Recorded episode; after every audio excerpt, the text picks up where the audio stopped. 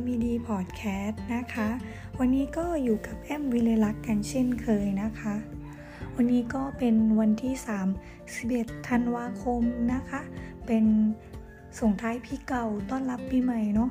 ตอนนี้หลายๆ คนก็คงจะพักผ่อนอยู่ที่บ้านกันใช่ไหมคะ วันนี้ค่ะจะกำลังจะขึ้นปี 2565 แล้วเนาะ แอมก็เลยนำนะคะ เกี่ยวกับ 10 ธุรกิจ ดาวรุ่งดาวล่วงในปี 2565 มาฝากกันนะคะ อันนี้จะเป็นรีเสิร์ชจากสถาบันยุทธศาสตร์การค้ามหาวิทยาลัยหอการค้าไทยนะคะ ที่เขาได้ทำรีเสิร์ชไว้เนาะ เรามาดูกันค่ะว่า ธุรกิจไหนนะคะ ที่เป็นดาวรุ่งในปี 65 นะคะ 1. ค่ะ เป็นธุรกิจการแพทย์และความงามกับอีคอมเมิร์ซนะคะอ,อันนี้ก็ คงปฏิเสธไม่ได้เลยเนาะว่าน่าจะรุ่งแน่ ๆ เลย เพราะว่าการแพทย์เนี่ยด้วยโควิดอย่างนี้นี่ยังไง ธุรกิจการแพทย์นี้ก็น่าจะมาอันดับหนึ่งเลยนะคะ ส่วนเรื่องความงามนี่ก็คนเราเนาะยังรักสวยรักงามนะคะ ไม่ว่ายังไงก็สมัยไหนก็คงยังต้องการสิ่งเหล่านี้นะคะ 2. ค่ะ ธุรกิจแพลตฟอร์ม อันนี้ไม่ว่าจะทำธุรกรรมหรือทำอะไรเดี๋ยวนี้ก็มักจะมีแพลตฟอร์มเกิดขึ้นใหม่ ๆ มากมาย เยอะแยะมากมายนะคะ เพื่ออำนวยความสะดวกเราใช่ไหมคะ และยิ่งโควิดอย่างนี้เนี่ย ก็คิดว่า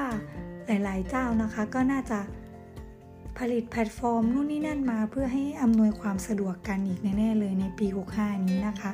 3. ค่ะ Delivery และคลังสินค้า FinTech และประกันภัยและประกันชีวิตค่ะอันนี้ก็เป็นอันดับ 3 นะคะ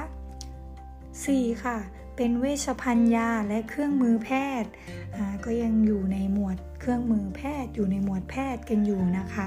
5. ค่ะ จะเป็นธุรกิจอาหารเสริมและสุขภาพ และขายตรงค่ะ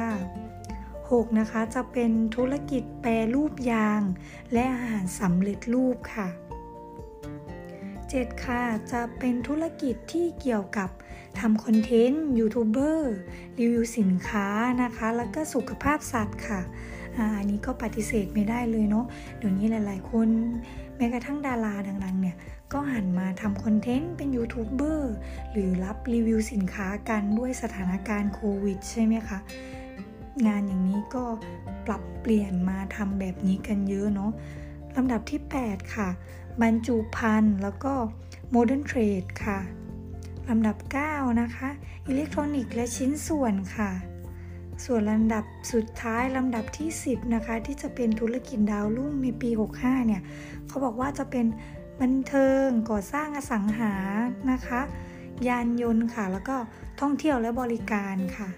อันนี้ก็เป็น 10 ธุรกิจดาวรุ่งในปี 65 นะคะ ต่อมาค่ะ เมื่อธุรกิจไหนที่ดาวรุ่งกันแล้วมาดูธุรกิจดาวล่วงกันบ้างค่ะ ในปี 2565 นะคะ อันดับหนึ่งค่ะ เป็นธุรกิจเกี่ยวกับโทรศัพท์พื้นฐานและเครื่องโทรสารค่ะอันนี้ก็เชื่อว่าในอนาคตเนี่ยน่าจะไม่ค่อยจำเป็นเท่าไหร่แล้วเนาะไม่ว่าแม้กระทั่งในการติดต่ออย่างเงี้ยค่ะ เพราะว่าเดี๋ยวนี้ไม่ว่าจะไลน์เฟซบุ๊ก อะไรอย่างเงี้ยค่ะ มันน่าจะสะดวกมากกว่าเนาะธุรกิจดาวล่วงกันที่ 2 ค่ะ ฟอกย้อม หัตถกรรมที่ไม่มีการออกแบบและมีราคาถูกค่ะ 3. ค่ะสื่อสิ่งพิมพ์ วารสาร หรือพวกรับส่งสื่อสิ่งพิมพ์ อย่างเช่น พนักงานส่งหนังสือพิมพ์อะไรอย่างเงี้ยค่ะ อันนี้ก็จะเริ่มเป็นธุรกิจที่น่าจะล่วงกันไปเลยนะคะ ปีหน้าเพราะว่า เดี๋ยวนี้หนังสือพิมพ์ก็น้อยคนนะคะที่จะยังงานหนังสือพิมพ์กันอยู่ลำดับ 4 ค่ะโรงพิมพ์ค่ะลำดับ 5 นะคะ ผลิตและขายต้นไม้ หรือผลิตเสื้อสำเร็จรูป อันดับ 6 ค่ะ ธุรกิจเครื่องปั้นดินเผาและเซรามิก อันนี้ก็เดี๋ยวนี้ไม่ค่อยเห็นแล้วเนาะเกี่ยวกับพวกเครื่องปั้นดินเผา แล้วก็พวกตุ๊กตาเซรามิก หรือ เครื่องของตกแต่งบ้านเซรามิกอะไรเงี้ยก็อันนี้ไม่ไม่ค่อยเห็นแล้วใช่ไหมคะเดี๋ยวนี้เนาะลำดับ 7 ค่ะร้านถ่ายรูปลำดับที่ 8 ค่ะนำเที่ยวในประเทศ อันนี้ก็น่าจะเป็นเกี่ยวกับไกด์ต่างๆอะไรเงี้ยเนาะด้วยธุรกิจโควิดอย่างเงี้ยค่ะ ก็น่าจะไม่เอื้ออำนวยเกี่ยวกับอาชีพเหล่านี้นะคะ 9 ค่ะ ผลิตของเล่นเด็กค่ะ ลำดับสุดท้ายนะคะลำดับ 10 ที่จะเป็นธุรกิจดาวล่วงนะคะ call center ค่ะอันนี้นะคะก็จะเป็นธุรกิจดาวล่วงนะคะ 10 อันดับ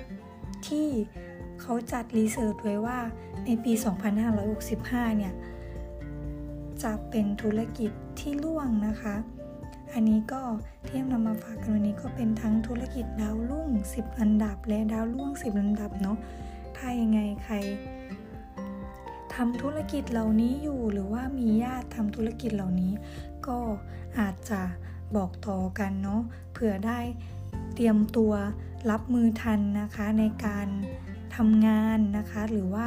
ในการประกอบอาชีพเนาะยังไงวันนี้ก็แอมก็ลาไปก่อนนะคะ ขอให้วันส่งท้ายปีเก่าต้อนรับปีใหม่นี้ ทุกคนอยู่กับครอบครัวอย่างมีความสุข สุขภาพแข็งแรงปลอดภัยจากโควิด และโรคร้ายต่างๆเนาะขอให้มีความสุขกันมากๆนะคะ วันนี้ก็ลาไปก่อนนะคะ สวัสดีค่ะ